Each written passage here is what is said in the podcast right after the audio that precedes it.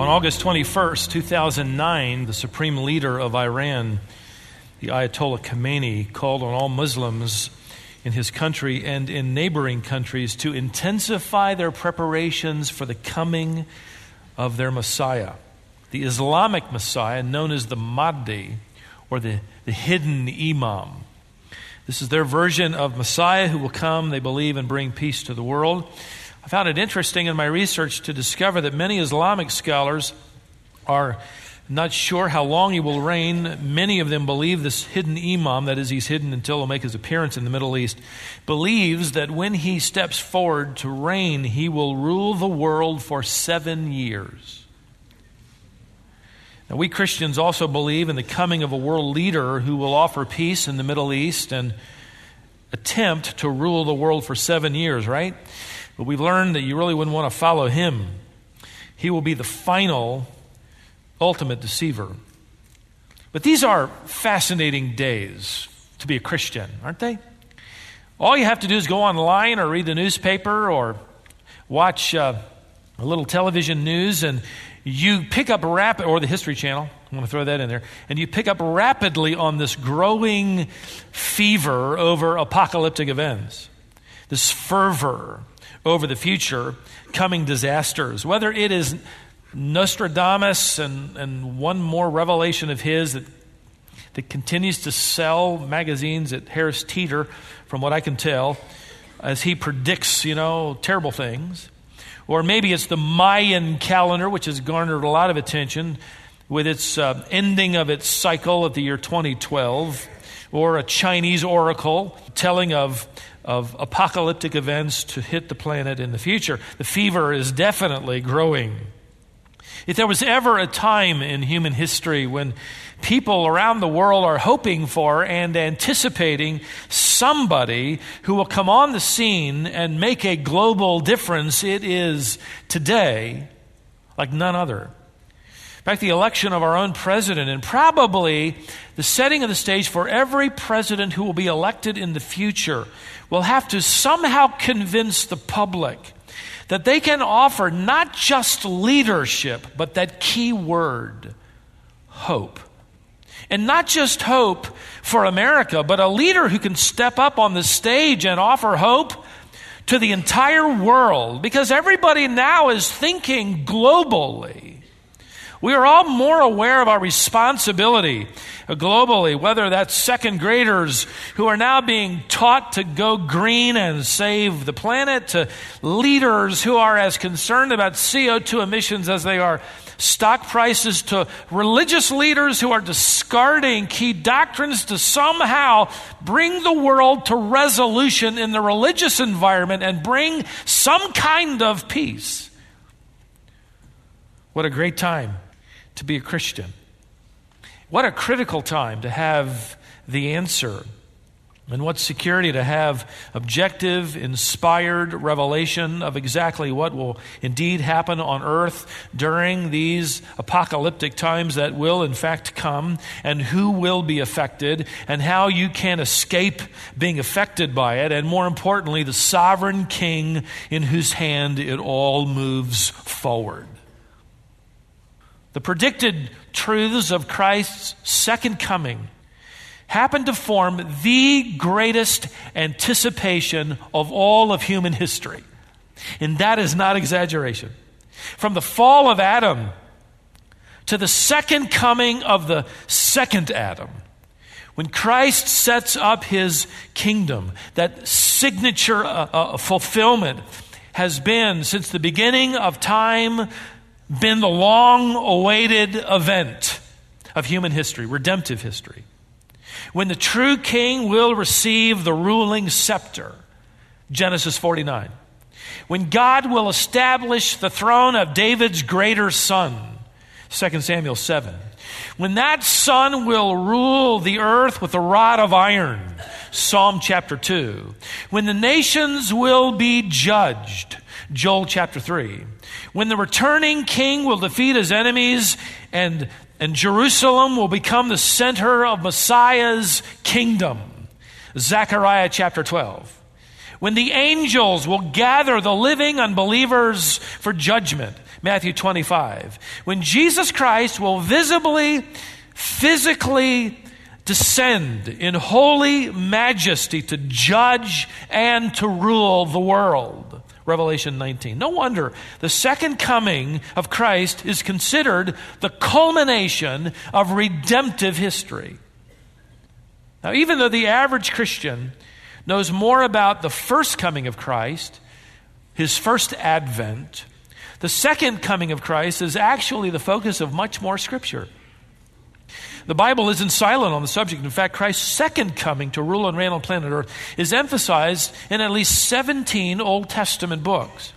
Jesus Christ referred to his second coming 21 times. In fact, seven out of every 10 chapters of the New Testament mentions his second coming.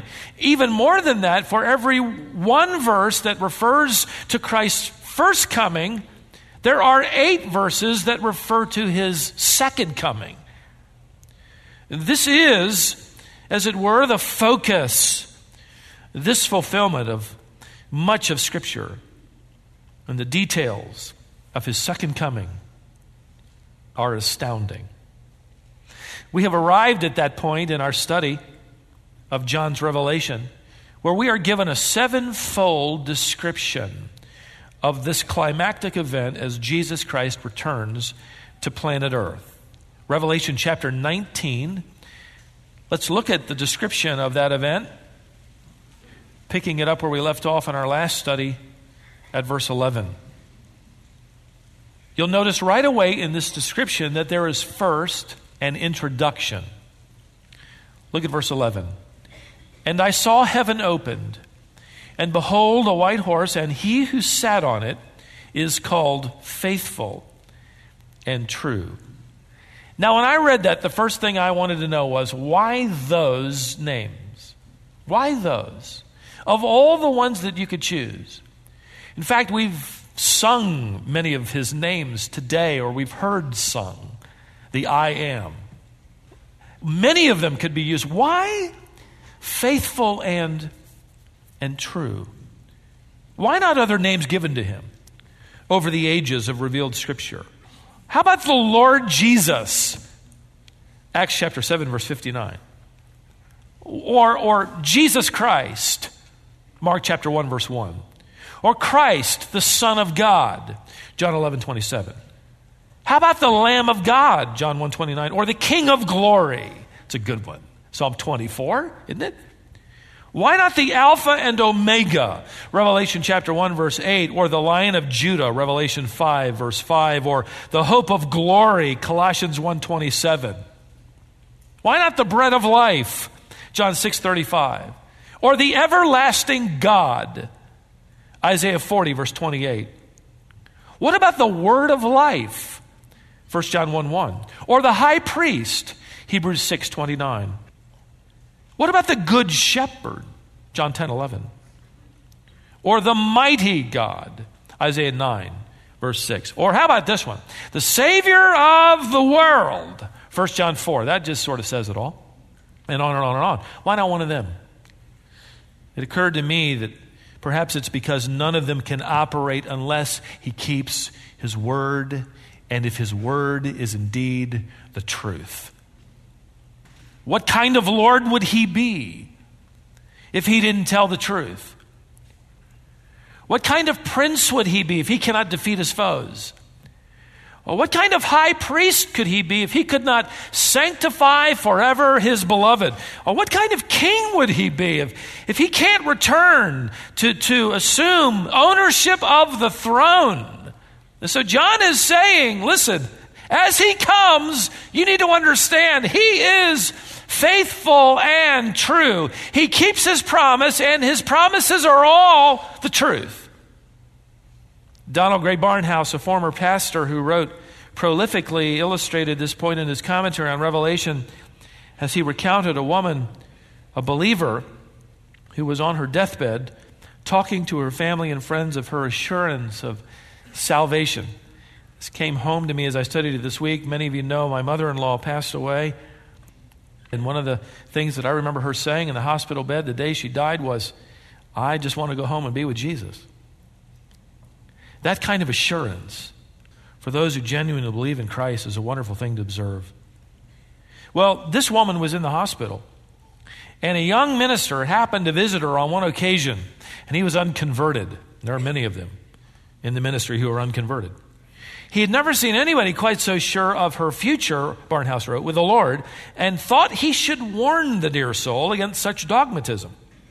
Well, she answered him well as she said, uh, Son, if I should awake in eternity to find myself among the lost, the Lord would lose more than I would.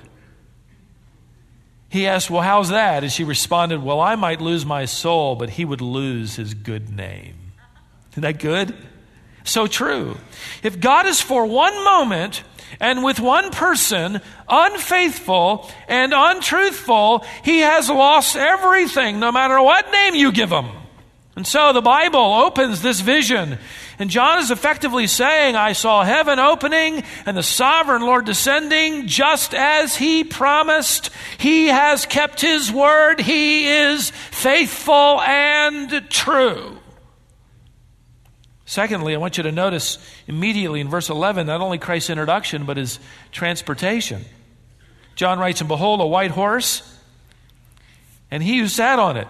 And behold, I love that. It's as if John is saying, Would you look at that? Look at that. A white horse and the Lord riding on it. Now, to John, this was significant, much more so than to us. The white horse was clearly symbolic of a victorious general or emperor, the Roman Senate, in fact, granted Julius Caesar the right and, and his request uh, upon his victory in North Africa to, to, to ride in a chariot through the streets of Rome pulled by white horses. During victory celebrations like these, Rome would decorate everything they could in the city with, with all white white fabric, white flowers, white banners, white clothing. Juvenal, the Roman poet living in the times of John the Apostle, wrote that during these times, Rome would become literally translated a city in white.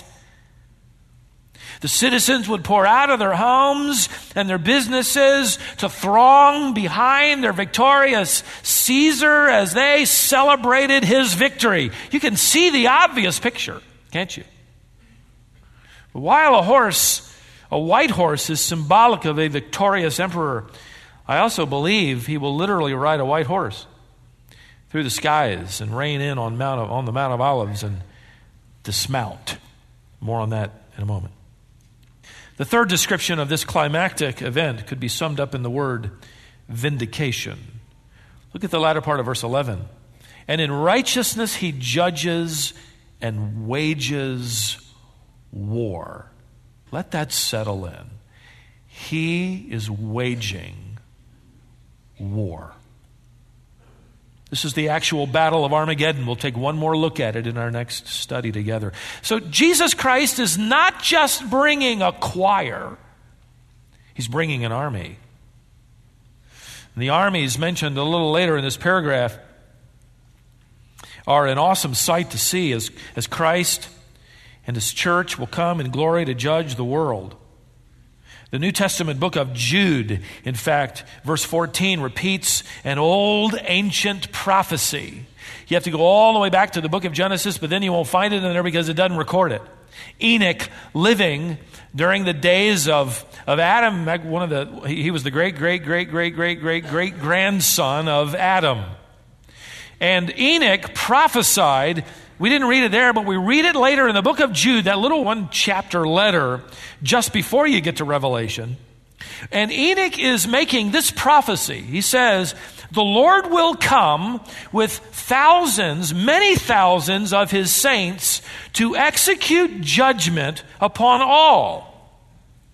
Imagine only seven generations removed. I have a picture of four generations, all living. Imagine seven generations. Enoch is prophesying not of the first coming, but of the second coming. Zechariah prophesied that Jehovah would one day come and stand on the Mount of Olives as he defeats all the unbelieving nations. And Zechariah prophesies, and the Lord my God shall come and all the saints with him. Zechariah chapter 14. By the way, this is a wonderful verse to show your Jehovah's Witnesses, contacts, neighbors, uh, co workers, comparing Zechariah's prophecy of chapter 14 of God standing on the Mount of Olives with Christ. Uh, Matthew 24 and 25, who fulfills the prophecy literally standing on the Mount of Olives. Paul wrote of this same event when he sent to the Corinthian church the news that they would one day judge the world. That's a fulfillment of Enoch's old prophecy recorded in Jude 14. The Lord will come with many thousands to execute judgment upon all.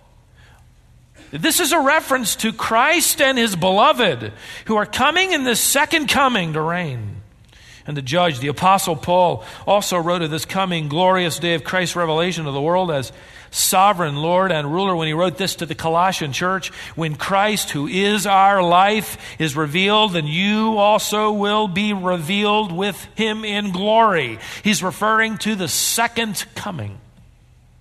Colossians 3 4. Jesus Christ and his beloved will be forever, without question, vindicated. John records another description of the scene. We'll just call it perfect vision. Perfect vision of Christ. Verse 12, and his eyes are a flame of fire. That is his holy, piercing vision into the heart of mankind, is part and parcel of his holy judgment. Nothing will escape his notice. These eyes that once reflected tenderness and joy as he cradled a little child in his arms, these eyes that reflected compassion when he met the distressed, these eyes that communicated sadness toward that denying disciple across the courtyard as their eyes met. These same eyes that communicated forgiveness to that same disciple that he met after his resurrection. These eyes that wept over the city of Jerusalem that rejected him. These eyes that wept at the grave of his friend Lazarus. These eyes will now flash with the fire of holy judgment. Now, the world might try to say, How can you judge us? You weren't there. You didn't see me. You don't know what's in my heart. You didn't see me do anything wrong. Well, the truth is implied here, certainly in other scriptures. He comes with omniscient, penetrating vision. He is an eyewitness of every sinner and every sin. He knows the heart of every man and woman, boy and girl. He has all of the information necessary to render a just verdict, and the just verdict will be guilty. The next word, then, that sums up John's description of Christ's second coming is the word domination. Notice further in verse 12, and on his head are many diadems, it's plural. It might confuse you as to how you can wear more than one crown. I mean, wouldn't that be a little awkward? How do you balance them all?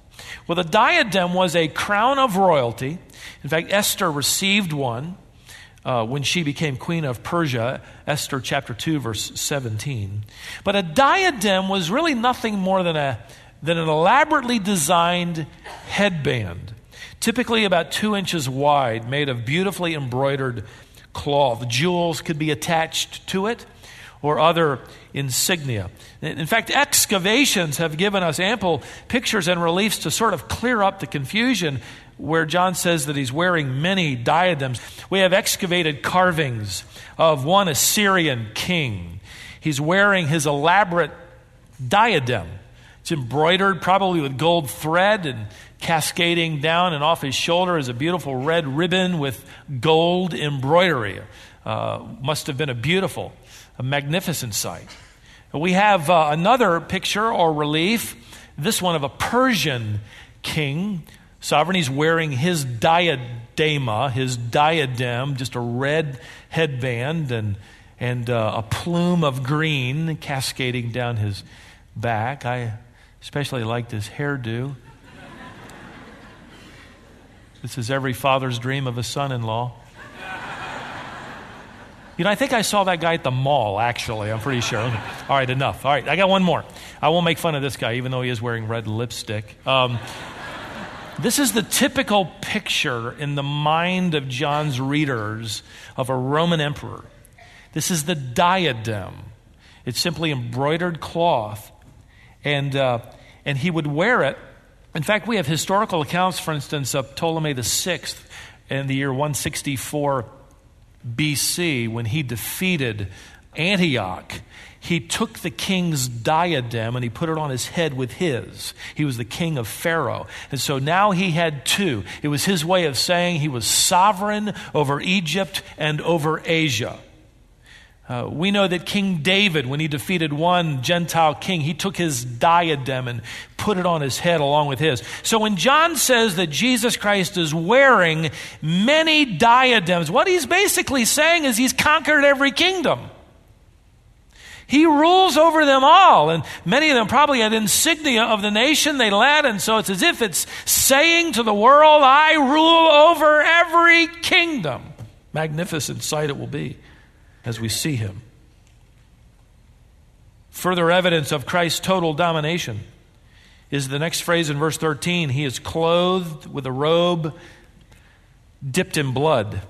Some would suggest that this blood is a memorial of his own blood. I don't believe that simply because this is a picture of judgment, not a redemption. And I really believe it even more than that because Isaiah removes all doubt in chapter 63 as God is quoted saying, speaking of this coming event, listen, he's asked the question, Why is your apparel red? R E D, like the one who treads in the winepress. God answers, and I quote, because I have trodden them in my anger and trampled them in my wrath, and their lifeblood is sprinkled on my garments. I stained all my raiment, for the day of vengeance was in my heart. Imagine that terrifying scene. In other words, the scene portrays the awful day of judgment specifically the Battle of Armageddon, where Christ is seen victorious and with the blood of his enemies literally splattered on his garments. Now, to the average person on the street, talk of God like this would shock them. In fact, it would anger them. Who does he think he is?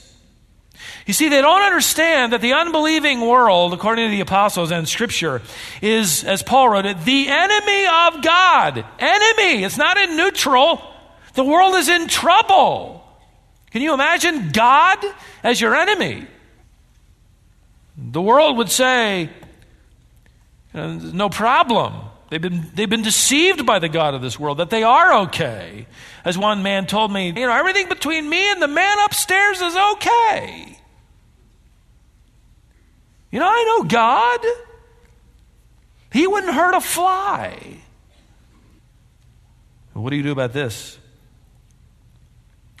The truth of Scripture is that He is storing up His wrath until these days when He uniquely pours it out like some unstoppable tsunami. The blood will flow like a river as enemy soldiers literally explode at His word because they refuse to wear the blood of Christ, as it were, on their heart, Christ will wear their blood on his garments. And the world will be utterly horrified at the unrelenting, unmerciful vengeance of God unleashed at last. This is what Paul warned the Athenians 1900 years ago in Acts chapter 17, where he said, Listen, everybody needs to repent. Why? Because God has fixed a day in which He will judge the world. And that day has come. Paul will go on to say that it is specifically the God man, Jesus Christ, who acts out the judgment of triune God, and this scene we're studying is that moment. Now, if you have any remaining question, who this is, who this sovereign, returning, vengeful warrior is. John leaves no doubt with another name that he provides. Look at the last part of verse 13. John writes, in his name is called the what? The Word of God, the Logos of God. The Spirit of God, through John, introduced us to this expression in John chapter 1. You probably know that text. In the beginning was the the word, and the word was with and the word was God. The logos, the same word used here in the beginning was the logos. The expression of the triune God. Now, hear the one coming to rule and reign, fulfilling the prophecies that Jehovah will come to the Mount of Olives, the one who is coming to defeat the enemies and reign on planet Earth, is the same Logos that John said earlier was born among us, and we beheld his reflected glory, as it were, the glory of the Father. And as many as received that expression, that truth, that logos of God, to them he gave the right to become sons or children of God. Right. It's interesting as you study the word, you have the written word of God, John 5:39. You have the spoken word of God, John 3:34, and you have the living word of God, John 1:1 1 and Revelation 19. Your Bible is the written word of God. The gospel that you deliver to your world is the spoken Word of God. Your Savior is the living Word of God. So you have the written Word, authored by the living Word, empowering you to deliver the spoken Word to a world that will one day give an account before this Logos, this Word of God, the living Word, the visible expression. Consider the fact that this Jehovah who is coming back to reign, he is Yahweh in the flesh. He is the embodiment of triune God, Colossians 1:15. Now, there's another word that came to my mind as I studied this paragraph. For the world, it's going to be very different than for us. In fact, for the world, it'll be all terror and bloodshed and horror as the judgment of God is unleashed. The horror of the reality in the unbeliever's mind that he had indeed refused the testimony of creation and he worshiped a stump to those who'd taken the mark, worshiping the false Messiah, to those who refused to repent, even though they knew the disasters of the last seven years that we've studied were from the hand of God and they refused to repent. Surely that's not God. Now, the horror of the reality of their disobedience and their unrepentant hearts and their hatred of God will come out. But for the believer, it's a different story. We're not on earth. We're coming from heaven with the Lord to reign with him. And the word that comes to my mind as I go back to this text as it relates to you and me, it is the word exhilaration. Exhilaration. Look at verse 14. And the armies which are in heaven, again, we're already there, clothed in fine linen, white and clean, were following him on white horses. This is the same clothing mentioned earlier in chapter 19 of the Bride of Christ. This is the church focused here in the lens of Scripture. The plural word translated armies may very well indicate distinct groups. Many believe they will include resurrected Old Testament saints, uh, tribulation martyrs, uh, certainly the angels will be among the hosts of heaven that come. But the clothing of the riders of white horses is what John focuses on. This is the clothing of the church fine linen, white, and clean. See, this is a message of triumph for the church above all. Uh, in John's day, the, the, the, church, you remember, was muddied. The church was trampled. The church was, was persecuted. The church was tormented. The church was rejected. John might have wondered how much it would be able to move along with all of the persecution now unleashed against it. But here he sees the church victorious numbering in the myriads, returning with their leader, their shepherd, their Lord, Christ. But don't miss it here. in this exhilarating scene. Like Christ, we, the church, already with them, are returning on what? White horses. Now, is it just figurative language? Certainly, John uses figurative language. In fact, he uses it in verse 15 to speak of the word coming out of the mouth of the Lord like a sword. But it's interesting to me that John has stated twice now regarding our transportation by means of divinely provided white horses. This is the transportation of a conquering king. But notice this. Even in the days of John, the army did not ride on white horses. Only the emperor or the conquering general did. That's why John wants us to get the picture. Not just the conquering general, our emperor. We will be riding like him our emperor, has provided the same transportation for his conquering beloved. In fact, in this paragraph, one of the few differences between the emperor and us is, is, is that our garments are not splattered with blood. They're white and clean. Why? Because Christ will do all the fighting. One word it's His word alone that will defeat the enemy armies. He does the fighting, and it's over in a moment, as we'll see. But I guess we get we come along and we're just cheering. We're, we're, we're shouting.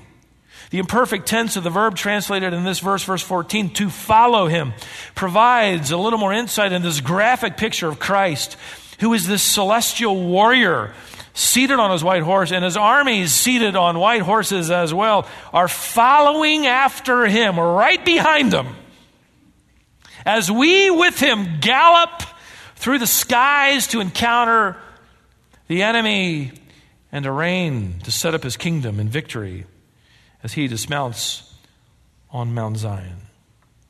Now, beside the fact that we have no reason to view these armies riding horses as figurative, I also thought more of it and I wondered isn't it true that no matter how many forms of transportation we've invented, no matter how fast they go, whether it's a rocket ship to outer space or some fast car, some medium fast pickup truck.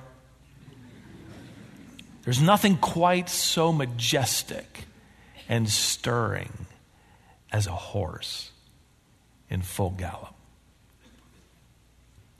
I've been on the Autobahn overseas doing 100 miles an hour, and I can remember a motorcyclist passing me, and he made me look like I was, I was doing 100 miles an hour, like, like I was standing still. But that wasn't majestic, that was just irritating. In the center plaza of Las Colinas, Texas, I've mentioned this before, thought of it again here. My wife and I saw a couple of years after it was finished what has become the world's largest equestrian sculptor in the world. Nine bronze like statues of Mustangs fashioned in various poses, some in full gallop, and they're galloping across a pond of water. And fountains are designed to spray up water wherever the hooves of these horses make contact. It's stunning. The rancher that sold the property to uh, Las Colinas. In fact, he wanted to create a city and put in the very middle what he wanted to be a tribute to the horses that used to range wild on his property. And so those Mustangs are right there. You can go online and look them up. Stunning sight. People come from all around the world. Is it because they're faster than anything they've ever seen? No, there's just something stirring about a horse and a rider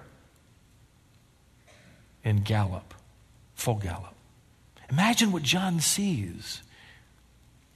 Imagine what he hears. Have you ever heard horses galloping? I've shared with you the 20 acres behind our home. They used to graze thoroughbreds. And, and, and, and when we'd hear them galloping, it, it'd rumble right here.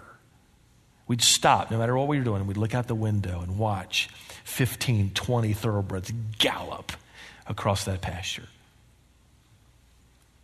John is seeing millions upon millions upon millions upon millions of white horses and horsemen galloping through the heavens, following their emperor as he comes to planet Earth. What a stirring sight. The king is coming, and with him his saints. Now, my seventh and final word from this description is the word exaltation. Notice verse 16. John describes our emperor, our conquering commander, this way On his robe and on his thigh, he has a name written King of Kings and Lord of Lords.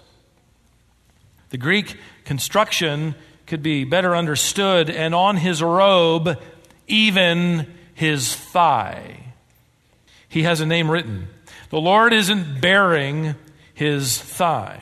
What John is describing is the robe of our Lord, and it is monogrammed, and it is wrapped like a rider would be in some kind of ceremony, and where it's wrapped around his body and on his thigh is that amazing monogram stirring, it says King of Kings and Lord of Lords. The thigh was the place where a mounted warrior's sword would normally be strapped. The only weapon our Lord brings is the only one he needs the power of his word. Why? He is the King of kings and Lord of lords. And the only other time this expression appears together is in Revelation 17 and it's reversed Lord of lords and King of kings. These two titles are separately attributed to God in other parts of the body. Here they are both given to the second person of the Godhead, once again establishing his deity beyond any doubt. He is King of Kings and Lord of Lords. You know, the Caesars were fond of using these titles, Basileus and Kyrios. They like to attach it to their name. But the monogramming on this robe simply states there is no more supreme king than Christ. I had a lady come up to me who's an equestrian. She rides professionally. She said, Stephen, as I was studying this with you, it occurred to me, you know, whenever we're in some kind of ceremony, we always wrap our robes or whatever we have so that our title is at our thigh so that the ones we're riding toward can read it. So Jesus Christ is riding toward earth, and everyone can see, and they shall read King of Kings and Lord of Lords. Isn't that a wonderful thought? Everyone will see it, and we with him as we thunder from heaven. What a procession this is going to be. What, what majesty and glory. What a stirring sight. But it occurred to me as I studied this, and I'll wrap it up with this how obvious it is in this scene that Jesus Christ is continuing to lavish his grace upon us, his beloved. We're here. Puny little us. And he's allowing us to write and act as if the victory was ours. Indeed, in him it is. He could have said, just hang back here and let me go take care of it and that I'm bringing it. No, no, I want you to ride just like me. The victory is ours. I thought, you know, if, if we were God, we would ride a stallion, and everybody else would ride a scooter or walk to distinguish among us, not him. Not him. What incredible grace. We, we are faltering failing, stumbling, finicky, cowardly, limited, faithless, selfish, impatient. All of that is long past and our glorified state. And here's His grace again. We, as members in this triumphant procession, will all gallop forward just like our King of Kings and Lord of Lords. We will be with Him. We're with Him. And in His grace, He says, we faltering, failing, but redeemed ones, you become my co regents. How about that? I mean, imagine. Imagine the president elect and his entourage of SUVs coming up to your house. And he gets out and he goes and he knocks on your door and he says, Look, when I'm going to be, I'm, I'm going to be inaugurated, when I'm inaugurated on the Capitol steps, I want you to be with me. Me? Yeah, you. Well, okay. Can you imagine the Prince of Wales saying, Listen, when I'm crowned king of Great Britain, they're going to have this amazing celebration and, and, and the ceremony and the pomp and the glory and the jewels and, and cameras. People around the world will be watching this. What if the Prince of Wales said to you, and when that happens, and I'm seated on my throne, I, I'm going to pull up another chair and have you sit right beside me? You okay with that? You would say what? Me? Can we miss this here? That we are coming with a sovereign if we don't say, Me? Yes. You and me.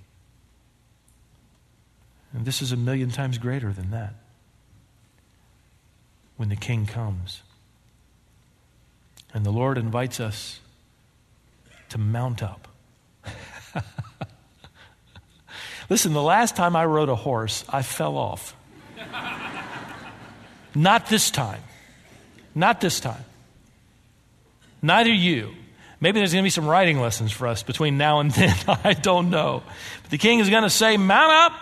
It's time to return as promised, and you're coming with me, and you will be with me. What incredible thrills and majesty and ceremony and glory and excitement and security and opportunity awaits us as Christ in his glory takes the throne and all of us, his saints, reign with him in his kingdom. Paul is writing to Titus of this event and he says this We look forward to this wonderful event when the glory of our great God and Savior, Jesus Christ, will be revealed. He's talking about this event. And we look forward to it. We should think of it every day. No wonder Martin Luther, the great reformer, once said, There are only two days in my calendar. Only two days. Today and that day. Referring to the second coming. There are only two days that occupy my mind today and that day. Father, because we have met today, because we have sung your truths, because we have studied your word, which is faithful and true, the written word inspired by the living word, cause us to surrender everything of us, deliver to our world the spoken word and to live in light of the day when you, the living Word, will return and we with you.